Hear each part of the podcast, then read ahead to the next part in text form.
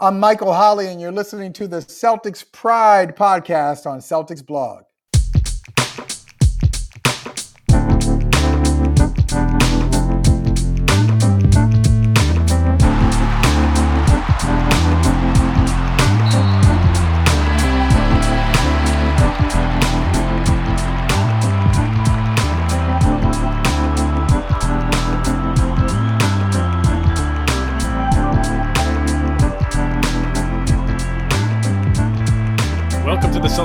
Podcast on Celtics blog. I am Adam Motenko. With me, as always, my good friend Mike Minkoff. How's it going? Not quite as always. Uh, it's been a, a, little a little while since I've been on the pod, uh, and I, I, missed our draft extravaganza last last go round. And uh, but I'm I'm here for the free agent frenzy that's ongoing as we speak. Well, you missed Josh and Adam Spinella talking deep nerdy on draft night, uh, and we didn't discuss Juhann at all. So I was gonna say I, I couldn't even remember the name of our draft pick. uh, so I was gonna ask you if we discussed him, and I couldn't because never I came up. Remember the name? Yeah, did not even so. come up. Uh, all right. Well, today we, it's it is 7:50 on Monday evening. It, it we are in full free agency frenzy. Uh, Evan Fournier has not decided what's happening yet. Uh, Marcus Smart is still on the team. The trade for uh, Josh Richardson and Moses Brown has gone through, but the Tristan Thompson trade, which would was originally rumored to bring back um, Dunn and Bruno Fernando and send Delon Wright to uh, to Atlanta, it, it, has not been finalized yet. Um, so, Mike, anything else about where we are at this point? Well, we are in the midst of I guess just watching to see how the free agent landscape unfolds. Um, and I think continuing a trajectory uh, that started since pretty much Brad Stevens made the initial swap of Al Horford for Kemba Walker, uh, or I guess vice versa, um, of doing everything we can to clean our cap sheet and and create uh, create retain and expand kind of our our cap flexibility while while maintaining kind of some some sort of cohesive roster. Um, so you know, ba- based on what we're seeing so far, we brought in Jason Richardson uh, in a deal where he fit into the remainder of the tra- traded player ex- exception from the $28.5 million TPE generated when we traded Gordon Hayward, uh, the, the rest of which was used when we traded for Evan Fournier last uh, season. Um, we sent out Moses Brown in a move that was, uh, by, as far as anyone could tell, uh, intended predominantly to shed as much salary as we reasonably could, um, and presumably other players that we had interest in in sending out. Me, you know, totally my speculation, but maybe somebody like Carson Edwards uh, were were not of interest to Dallas. Um, oh darn! Oh darn. Uh, we that that Josh Richardson trade came on the heels of uh, like just hours after it was reported that a three-team deal had been agreed to that would send uh, Tristan Thompson, uh, RIP TT Island, um, uh, out from from Boston to ultimately Sacramento. Uh, Sacramento would send Delon Wright to Atlanta, and Atlanta would send the Celtics, Chris Dunn, and Bruno Fernando. Um, now, interestingly, with that trade, because by all accounts at the time it was reported, Chris Dunn was likely going to fit snugly into the trade traded player exception that was left over from Enes Kanter, the Enes Kanter deal when we sent him uh, out to Portland. Um, however, uh, because that deal has not been uh, reported final or, or, is not yet final more importantly than whether it was reported final uh, and the league year concluded as of midnight um, august 1st we're in we're in officially now in the 2021-2022 league year that Kanter TP is no longer available. Um, and what that suggests to me is that the Celtics have enough understanding that they'll be able to move at least Chris Dunn, if not both Chris Dunn and Bruno Fernando, uh, to other teams, adding in like a fourth team at least into the deal. And my guess is that they're kind of waiting to see how the um, free agent market evolves, if there's a player that they want to target in a sign in trade, they could bring back up to 125% of Tristan Thompson's contract, I believe, which would be about $12 million um, in a sign in trade if it got added into this kind of increasingly complex four team uh, construct. So I think the Celtics, you know, uh, every everything that they've actually done so far uh, seems to be focused on uh, keeping a, you know, even like bringing Richardson in, and there's questions about how useful he'll be as a player. You know, he's he's had some good moments in his career. More recently, he's had less good moments in his career.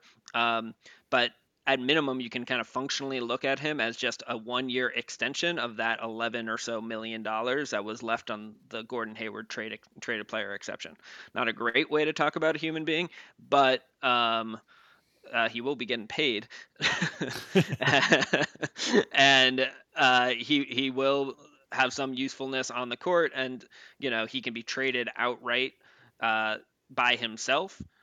Um, you know, anytime. And then after 60 days, he or any of these players acquired via trade could be aggregated with other players in a larger trade um, if of interest. So, you know, I, I just think where we are now is in aggregate kind of reflective of um, a number of moves that Stevens has been uh, making that seem to me to suggest this, the the Celtics front office and ownership don't really see the Celtics in prime position to compete for a championship this season uh, and are looking at this season more as a, a bridge year that where they can maximize the potential for growth for Tatum and Brown by bringing around solid defensive oriented team oriented players like um, Horford and Richardson into the fold into the rotation um, but not not kind of going all in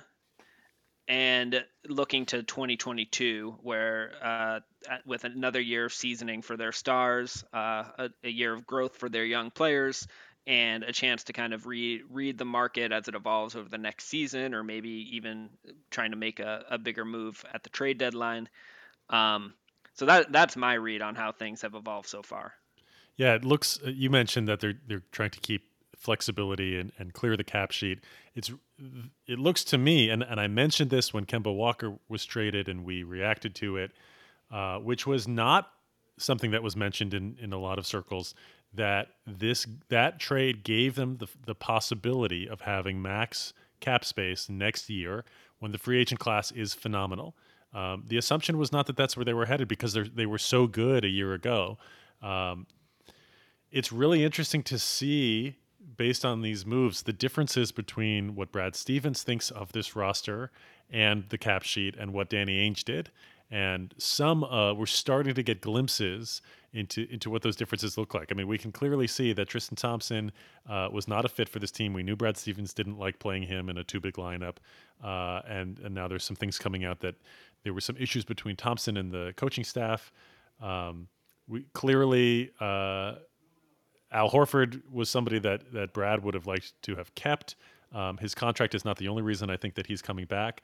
Clearly, they are trading out younger players for older players who I think Brad Stevens would have liked to have had on this team to play rotation minutes, especially uh, backing up. And and I wonder how Stevens, what Stevens thought about the Evan Fournier trade, basically sending out two first round, two second round picks for Fournier what is looking like just a rental for half a year. And I think when they did it, the idea was, well, let's see what this this uh, can do for us this year. How bad could it be? And it was really as bad as it could possibly be. Him getting uh, COVID and and and really having one of the tougher times, the more time spent away with COVID than I think any other player in the NBA. Um, I, I'm just, I'm really. I'm interested to see what continues here because it looks like we're not done. It, Mike, if I had told you after the last game of, of the season that the Celtics would trade Kemba Walker, Tristan Thompson, and the 16th pick in the draft for Josh Richardson, uh, Bruno Fernando, Chris Dunn, assuming who knows what, whether they're moving or not, um, and am I missing anything? Horford, Horford, and Al Horford. How would you feel about that? Um, I would. I mean, I'm. I wouldn't feel overwhelmingly excited, except to say that I, you know, we, you, you, Josh, and I, uh, in a, one of our episodes towards the end of the regular season, or maybe right out, or no, after maybe after the playoffs uh, concluded for the for the Celtics, you know, we had a discussion, and I I think I fell kind of on the side of the the fence of the Celtics. Really, were were probably two to three years away from legit uh, championship contention, and and uh, I I think you both fell a little bit on the other side of the fence. Um, and to me, this entire offseason suggests that ownership had a bit of a similar read to, to me, saying that we're not we're not there right now. Yep.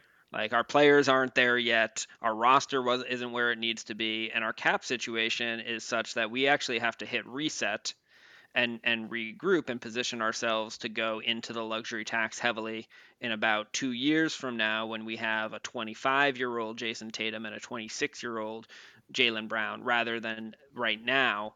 We don't want to necessarily start that clock with a, a roster that's not where it needs to be uh, to reach that level um, when when you know we have Brown under contract for four more years and Tatum under contract for five, right? So, um, so I would be I would be uh, well, I'm not overwhelmed by the talent or the players that we've brought in. I am excited that the team is making the decision that to me seemed seemed the most reasonable given where they were. Um, I, I I wasn't convinced that Kemba Walker. I, w- I have never been convinced Kemba Walker was the solution for us. Um, I, you know, I like I like Horford. I'm not ecstatic. You know, he's he's fine. Yep. He he will help move the ball. He's not the player he was, uh, but the player he was was really good. And if he's pretty good right now, and uh, you know, a, a solid, just calming veteran presence and a good mentor for Robert Williams, But then but that's not who you not it. who you want getting paid like your third star. No, but he's still getting paid six million dollars less than Kemba this year, and uh, has you know only sixteen million dollars guaranteed next year compared to like thirty-seven for Kemba, right? Like, Yep. and that's where it's like, okay, yeah, I'll make that trade. like that's worth it just from the cap flexibility perspective. And you know, you mentioned a moment ago us potentially being able to open up max cap space. Well, that's why, right? Uh, be, doing that if we don't sign Fournier, uh, and and based on the early reporting and rumors, it sounds like, like you said, the Knicks are in strong position. There was a tweet earlier, I forget by who, um, uh, suggesting that. Oh, I think it was uh, Brian Robb from Mass Live. Uh, saying that the Spurs and Pelicans were other interested Yep. um, suitors for Fournier, uh, in addition to the Celtics and Knicks. Um, And the numbers the numbers being thrown out there are not astronomical. They're talking about 20 million a season for Fournier. I think this it sounds no, like that's this, astronomical. That That- sounds that's like- absolutely astronomical. it sounds like the Celtics want him, to pay in my 15 opinion. million or less, right? And and my question That- around that, by as far as we can discern. yeah, my my thoughts around that, I'm I'm wondering is it real is it the Celtics don't want to give up uh, that kind of money beyond this season?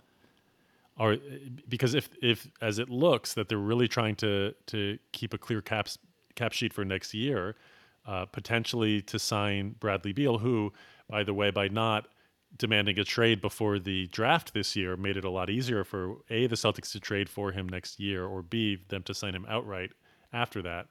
Um, if they're really Yeah, trying to keep I- that I clear mean- cap cap sheet, then then why would you want uh, Evan Fournier on the books uh, at a number that would make it hard for you to trade him? a, a couple of things on that. So, yes, if, if the Celtics are truly prioritizing um, having a clean cap sheet uh, for free agency purposes, um, then re-signing Fournier period to a multi-year deal wouldn't really make sense.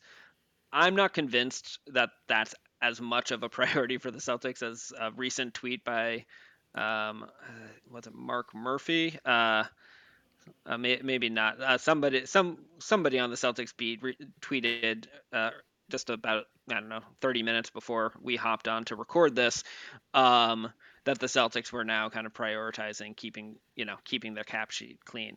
There was also rumors um, and and follow up reporting after Lonzo uh, agreed to his four year, $85 million offer sheet with the Chicago Bulls that the Celtics were looking at a sign and trade built around Marcus Smart and Lonzo Ball. Um, and if they were actually looking at that, then they were very much not looking to keep their cap sheet clean. Now, mm-hmm. it, you know, there's a lot of stuff rumored out there. It's hard to know what exactly is true. But even the interest in Fournier suggests they're not necessarily prioritizing keeping their cap sheet clean my totally speculative guess um, is that when they're looking at someone a deal for someone like Fournier or that sign and trade for someone like Lonzo Ball, they're doing that with two things in mind. One, you know, is this making our team a bit better now? But two, is this also bringing us a, a tradable asset for a, a better player if the opportunity presents?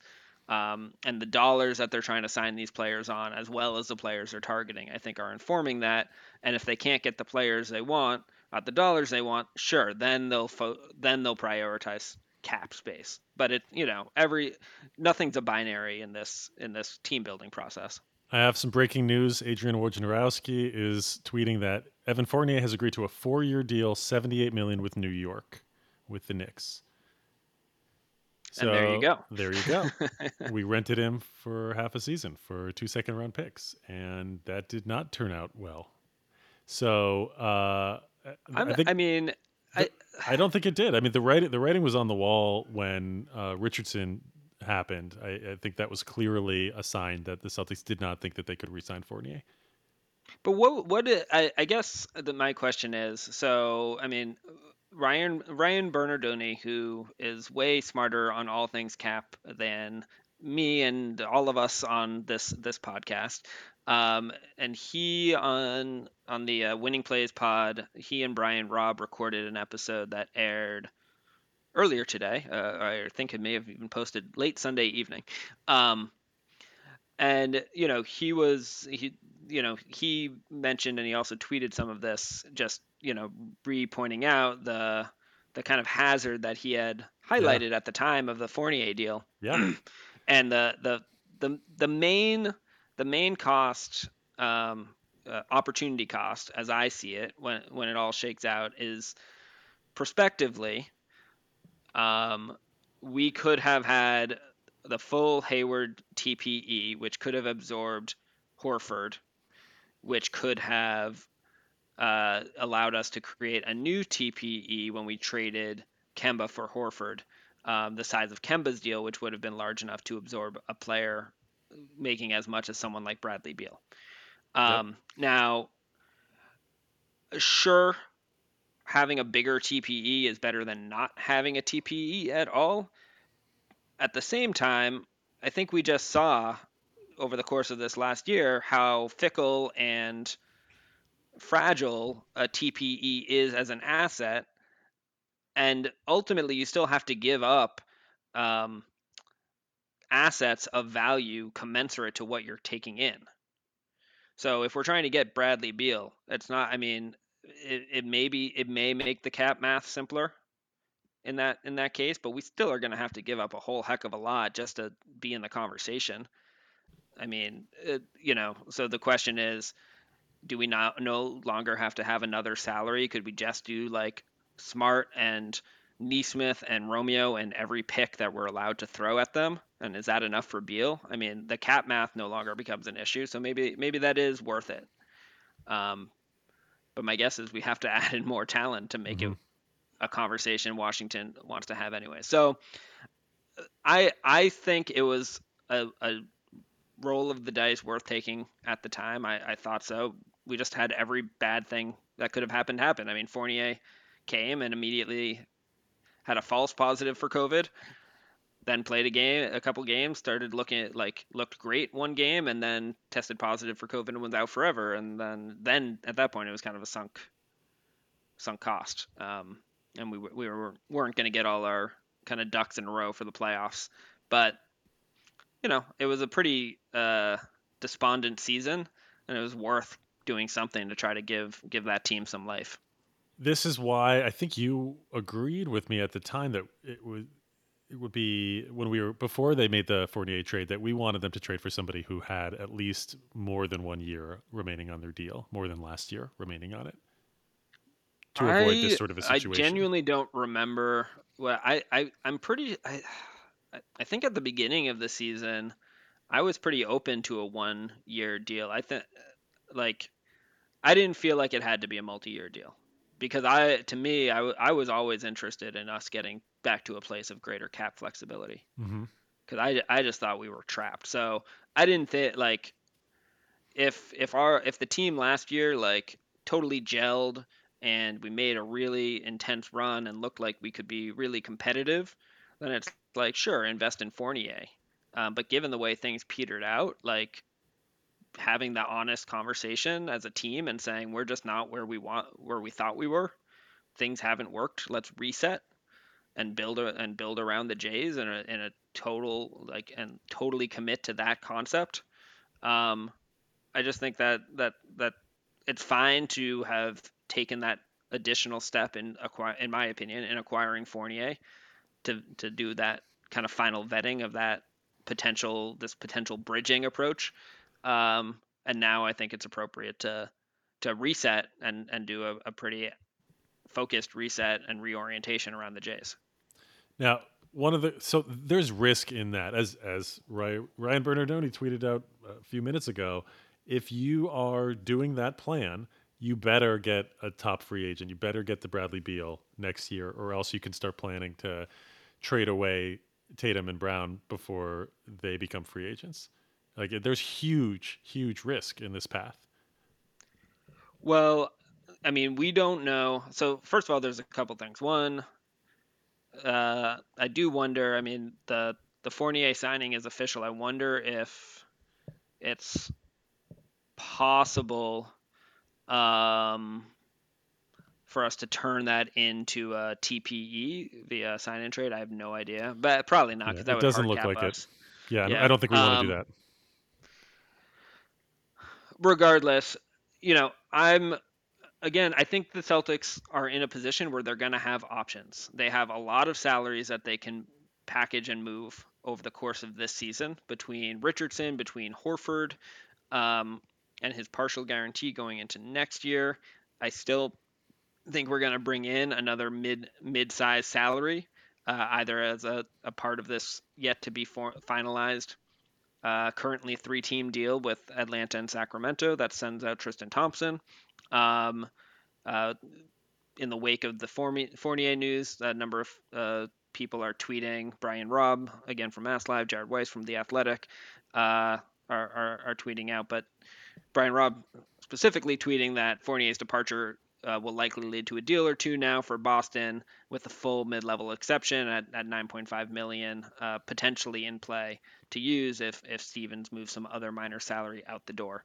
Um, so which means you know, which means that they would be under the tax this year.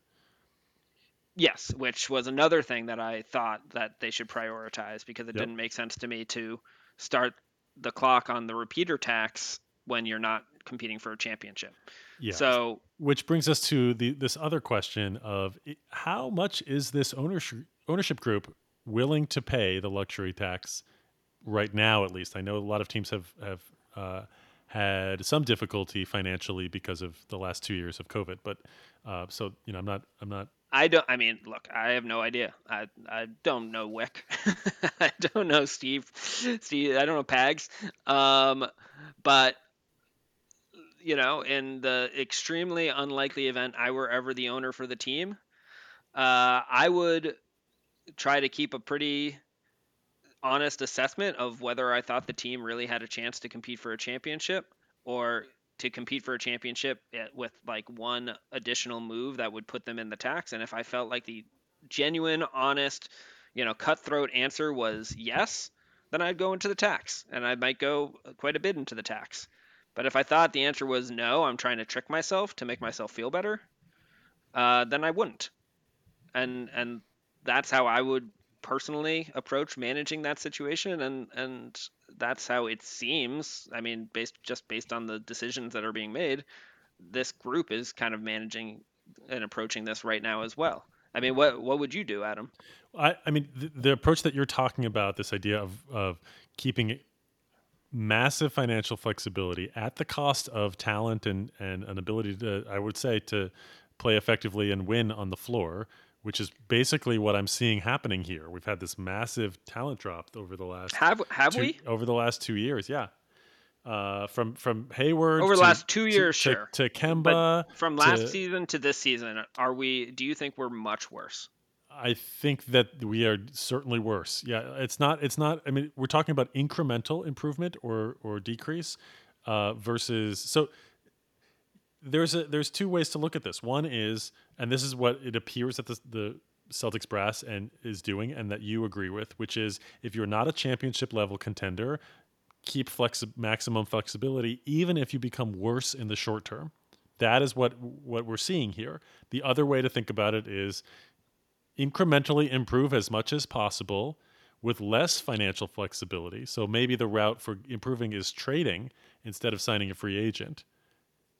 But the but there's I mean there's a, a few variables at play there, right? The, the trade I mean, a the trades have to be there Yep. that that actually make you a little bit better Be the free within the have to financial be there within the, the financial constraints that you have, and if you continue to box yourself in financially, those financial constraints are harder to to navigate and and more restrictive. Um, two, there you know there there are third options of like it. I'm I'm not saying the team like going after Lonzo Ball as, as was rumored. I believe would have almost certainly resulted in putting the Celtics into the tax. And again, my speculation is that for them that would have been worthwhile because it would have achieved probably two things simultaneously. One, it would have made the team they they be, probably believed it it would have made the team a little bit better right now and and on a better put it on a better path over the next couple of years. And it my other specul my other guess here is that they would have believed that Ball was a better asset to move in a trade for a really big star. Mhm, mhm. And so it's you know, and again that would make sense to me. It's just about what is putting you into the tax. Evan Fournier doesn't move the needle for me as far as raising our ceiling as a team in a meaningful way this year or in the next few years.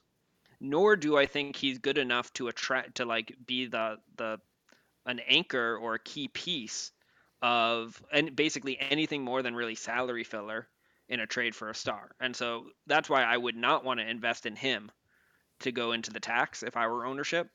But for someone like Ball, I'd be totally into it. And just it's worth repeating. There's two reasons to not go into the tax.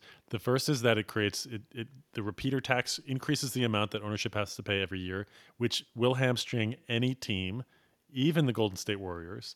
Uh, the second reason is because your ownership group doesn't have the money or isn't willing to pay that much. And so I think you have to bring up that topic here, seeing the moves the Celtics are making, seeing how they are are uh, not going into the luxury tax this season. It, it doesn't look like. Um, if you had an ownership group that was willing to pay a twenty to fifty million dollar tax, you could have made some different moves and kept your your cap sheet higher, and still potentially had some flexibility here. Not as much as what we're seeing, but still had some. And I think this group was not willing to pay that much, and that's their prerogative. Um, but that does put the Celtics at a disadvantage. If that is true, that would put the Celtics at a disadvantage compared to some other teams in the league. And and we have to watch what happens here. I mean, going forward, the, this ownership group shelled out money for the Garnett championship team. So there has not been any data up until recently that has led me to believe that they are not willing to pay for a championship level team. Now, clearly, as you state, you you and they don't think that this is a championship level team. Uh, I, I continue to go back to how fluky these last two years have been, and how hard it is for me to to uh, draw conclusions based on what I've seen in these injury depleted teams, COVID ravaged seasons. It's just it's been so so strange. So along these lines, reports are that Marcus Smart wants um, four years and 80 million as an extension. He's due to make about 14 million next year. It, not as an extension, because his extension ceiling can only be 17 million. So it would be a negotiation Oh. of a new contract after this current con- deal expires after this season. Oh, I thought that was the the max that he could make as an extension. Okay, I, I my understanding was it's 17 million a year. that's what I thought too. But there's been all these. That's what I thought too. There's yeah, the tweet, the out tweets here. out there. It's Yeah. uh, that Mark Murphy had a tweet about uh, this four-year, 80 million. Anyhow, Um, Um, and and just as a note, Fournier's fourth year is a team option, uh, so it really looks like a three-year, fifty-seven or whatever million dollar. 58. Yeah. Yeah. Um, so would you would you sign Smart to his max extension, whether it's seventeen a year or twenty? Um, that's really hard for me to answer right now. Um, I would. Your dog Ollie definitely doesn't like my the- dog that. Ollie has some thoughts. Yeah. Uh, mostly as to why I'm not giving him a treat uh, at the moment, but my feeling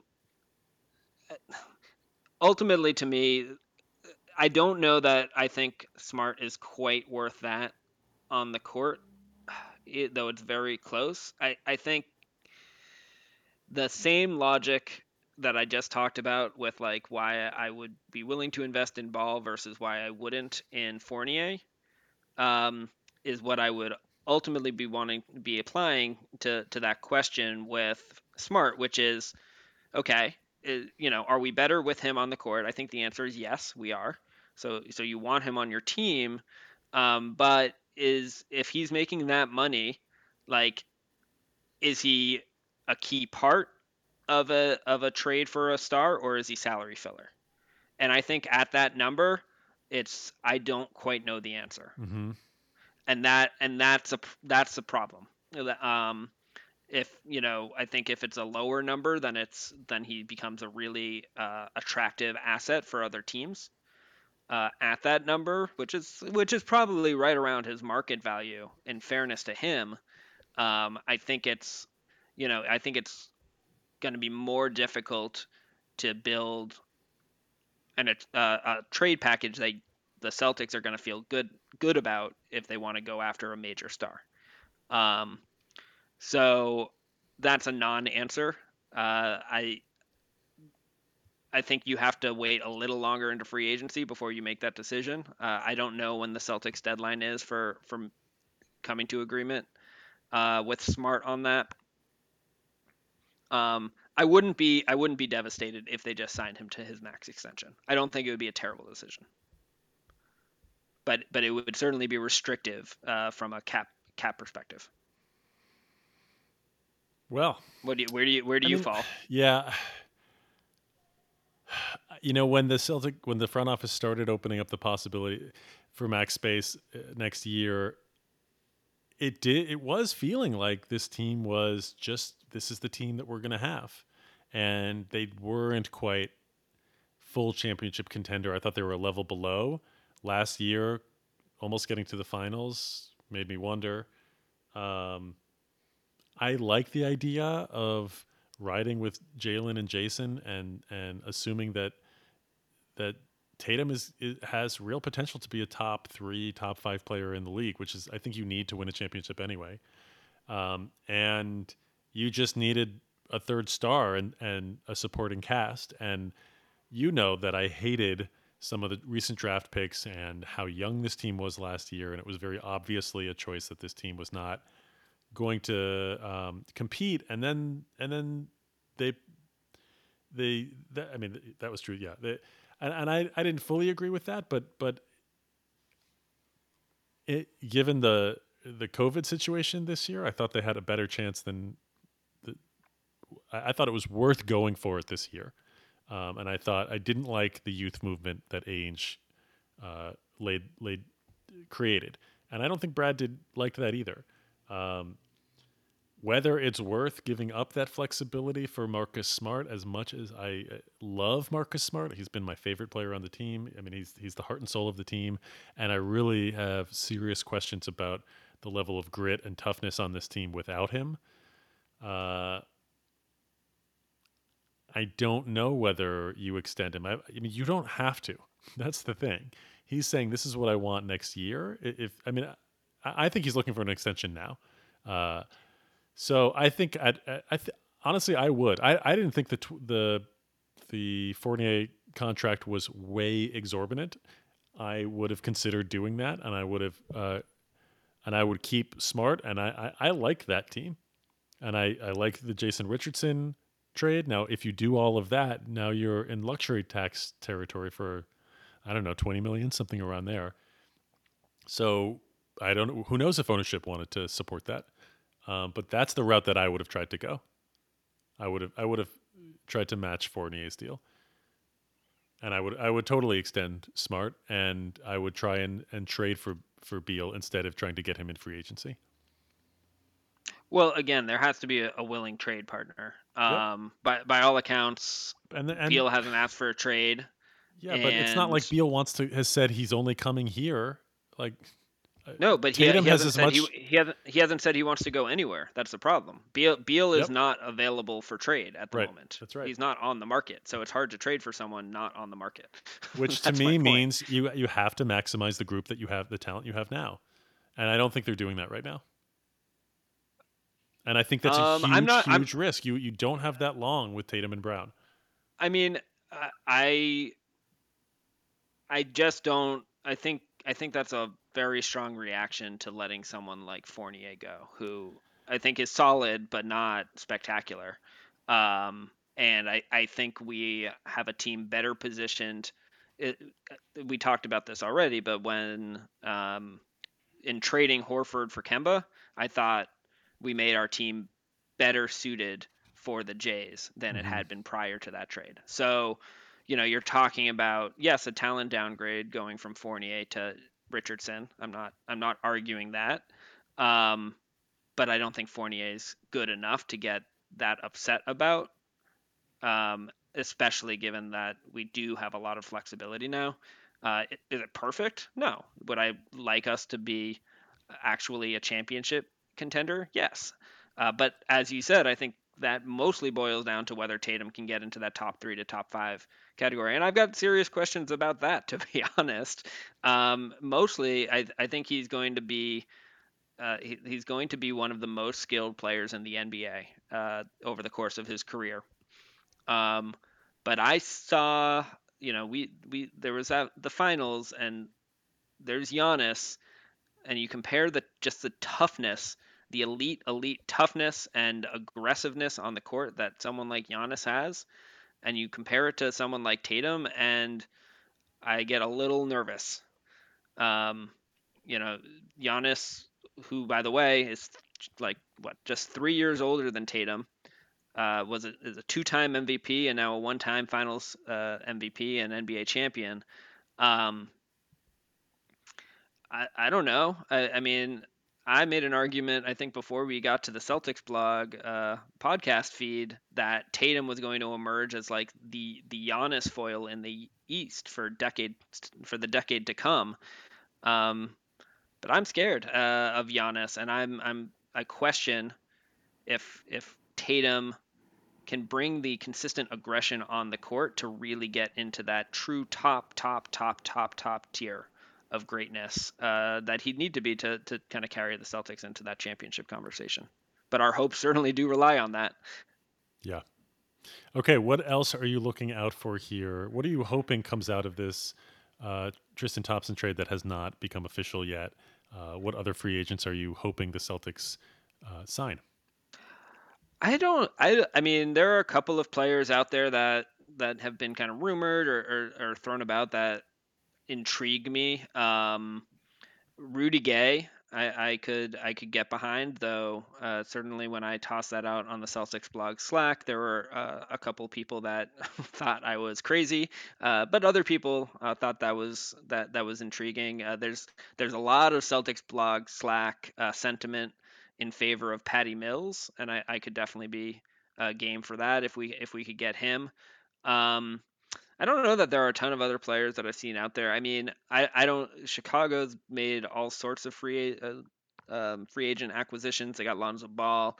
It came through our our uh, Twitter feed a, a little bit ago that they just signed Alex Caruso. If like Thad Young is available for trade, I still think he could be a good fit for us. Um, there's you know, a, a, few people have talked about uh, Kyle Anderson. We talked about Kyle Anderson as a potential trade target, though it remains unclear why Memphis would do that. Um, and I and I don't really, you know, he doesn't fit cleanly in that sign and trade scenario with uh, that Tristan Thompson deal because I believe he makes closer to like 17 million. Um, I, I, think it's a bit too much. Uh, those are really the. I mean, there aren't a ton of names out there that I'm like holding my breath on. What about you? Are there are there guys you've got your eyes on? Uh, it's nobody moves the needle at this point. We're getting to the point in free agency where teams the money is drying up, and you I do think you'll see some nice value contracts. Um, maybe not even today, but tomorrow or, or later in the week. Uh, and I think the Celtics can take advantage of that, especially on short term one one plus one deals, like a a deal for next year and maybe a team option for the year after, where maybe you overpay a little bit um, using the non taxpayer mid level or the the um, or the or the normal mid level. Um, but the names on the list are not exciting to me. They're they're fringe fringe players on this team. I think we're really looking at uh, what can happen out of this Tristan Thompson trade, and I don't think much will. Uh, and whether Marcus Smart is back on this team next year. I mean, it's not it's not a bad situation we're in now without Fournier. Uh, I still I have always liked Marcus Smart distributing the ball. I think he's uh, been the best or the second best passer on the team for uh, the last few years. I think he's an underrated playmaker, uh, and I like him at point guard. Uh, I like him distributing the ball. So, uh, and I think and, it really improves their defense. I, I, I do like the potential defensive improvements just on on paper based on who's on the team uh, that that I'm seeing now. I, I yeah, we, I mean we we're not, like this is always and this was always my beef with Kemba more more than my concerns about his yeah. uh, perf- offensive performance in the playoffs, which was the, kind of the secondary. But it's always like just the way I think about if I, again if I were running a team, I would want to try to make sure that I never had a defensive liability on the court. Yeah, because I just think it turns out that makes it really hard to play against you. Like those great Warriors teams, I guess. I mean, Curry was quasi a liability, but he was also like the greatest offensive player ever. so yeah. you can be you can be a defensive liability when you're that great. Um, uh, but that was kind of my point with Kemba is he was never great enough offensively to overcome his defensive deficiencies. And we, you know, in with Jay Rich, Jay Rich, we he's definitely a strong defender. Uh, he's also had, you know, with Miami, he was a solid ball handler, and uh, if we don't make any major change to that point guard, he'll probably have opportunity to initiate the offense and maybe be in a role more better suited to his his his best skills. Um, and and it's well chronicled that Ime Udoka um, coached him in Philly, um, so there's familiarity already there. Um, I do think we're we're going to be a very solid defensive team. Um, so that's good. The offense could be an eyesore at times. Uh, we'll see. Um, and that's why I like getting someone like Patty Mills uh, could be could be quite helpful. Another player I'd be open to us targeting would be someone like um, Larry Nance Jr. Though I have, I have, no idea if Cleveland's looking to move him. Yep. Um, but he's someone that could also kind of fit in at the at the salary slots that or the uh, that sign and trade slot um, if we could finagle it. Uh, also, for the record, uh, Chris Forsberg and Keith Smith did both uh, tweet out that the the Celtics are, or or ask the question whether the Celtics can convince the Knicks to you know take a couple of seconds to create a sign and trade. Uh, so the yeah, dream's not so, dead. The dream's so, not dead. so we can have the TPE and, and more and TPE shell out more to assets, taunt yeah. us. Exactly. No thanks. I'm good. Uh, uh, they do have great flexibility, but uh, it's it, they're as we said when we podcasted about the initial Gordon Hayward TPE. These are likely to bring back, unlikely to bring back value. Uh, this is you know it doesn't mean that we're getting a player of the quality that that salary slot suggests. So. Um, all right. Well, this team still needs a couple more rotation players. I would say they need to figure out what's happening with Marcus Smart. Uh, they need to figure out whether they're going to have cap space full full max next year uh, or the possibility for that, and uh, and and they need to develop these young players man. We need Nesmith. We need Romeo. We need Payton Pritchard to emerge.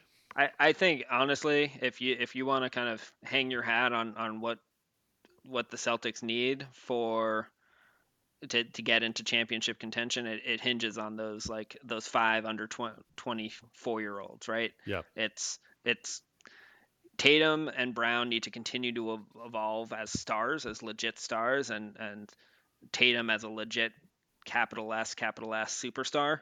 Um, and Nees to me in particular, Nesmith and maybe like Nesmith and Langford um, need to emerge as as real like assets, and and Pritchard just continue to be like a solid. I, I don't see Pritchard emerging as an asset. I, I just think his athletic ceiling is a bit too limited, but he can certainly be a solid rotation player for a long time. And I think Robert Williams needs to get healthy. Oh, and Robert Williams, absolutely. He needs to stay healthy. Okay. Any else uh, before we end? Nope. That's all I got. No, uh, no. I mean, what's? Uh, I guess can I offer a, a prediction? Please. Both.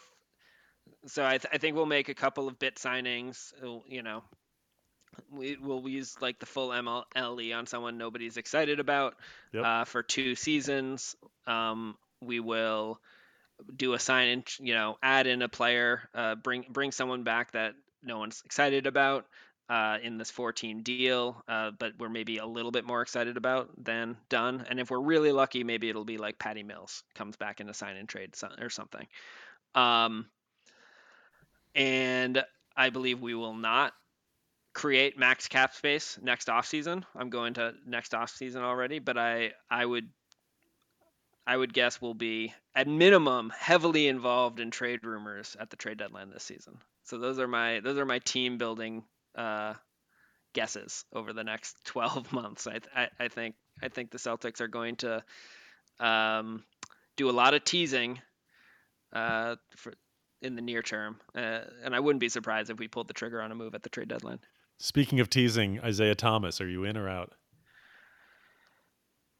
I mean, I look. It, it was Adams Himmel, Himmel Adam Himmelsbach uh, from the Globe tweeted uh, about uh, 6:35 p.m. Eastern that IT was not in. You know, a deal for IT was not going to happen.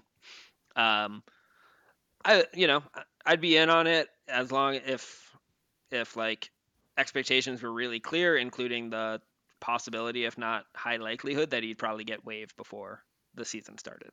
You know, it it's been a long time since he's proved he can he can really belong on a court. I love his, you know, Stevens talked about having more veteran presence and edge. Few people have more of an edge than Isaiah Thomas, and like having him in the locker room, I think potentially could be beneficial from just that perspective. But you know, I'm not I'm not really sold on his game at this point. I think. What, did you hear what, him? What about you? did you hear him on? I think it was All the Smoke or Up in Smoke, whatever that's called. Uh, did you hear him on that podcast? I didn't. What so did he, he basically he, he talked about how he he's been saying he, like he's ready. He can he can uh, contribute to a team for the last three years, and he basically admitted that he actually wasn't, and he knew he wasn't, and he has only really um, he finally got like a I think it was a hip replacement, uh, but he's got basically like a metal hip now to replace the bone on bone. Uh, that has basically been an issue that he's tried to rehab through over the last three years. And only recently did he, uh, maybe within the last six to 12 months, has he actually felt better, like waking up in the morning every day and actually feels good. Um, whether he's still got anything left in the tank is yet to be determined. And whether he's saying the same thing now that he was saying before of I can contribute when he isn't actually sure he can or not uh, hard to believe him now when we if you believed him before and he was being disingenuous but right that is well, interesting that, that that's kind of my my reaction yeah. I, I, was thinking can can we compile the list of times he said he's really healthy this time right. um look I, I, love isaiah Thomas. i mean honestly uh, we've said it before but uh, aside from the championship year the t- 2008 championship season like that that run uh, that that team with it when we went to the Eastern Conference or those runs uh, when we went to the Eastern Conference Finals two years in a row um, were easily my favorite Celtics team to root for. It was like what he did that what was it the 2016 season um, in the in when he was the, the king in the fourth like it was beyond magical that playoff performance he put on after his sister passed away was just unbelievable just amazing like it was so emotional and transcendent and um like the love that the city of Boston has for him and, and Celtics fans have for him is is never ever ever going away. Um, but it's it's still hard to you know and and Ainge did him wrong as uh, you Yeah. know uh, Josh I, I got your back on this one. But it, it it so from that perspective solely from the karmic perspective uh, I, w- I would be in on it. Uh, from the basketball perspective I, I find it hard to believe it's it's going to be the right move. I am in on a an unguaranteed contract where he gets uh, some guaranteed money uh, and a camp invite. I'm fully in on that. yeah I'd love I'd love him to like just start one more game at the Garden just for the applause just for the intro All right. This has been the Celtics Pride podcast. Please remember to rate, review, and subscribe, and follow us on Twitter at Celtics Pride Pod. Thanks for listening, everyone.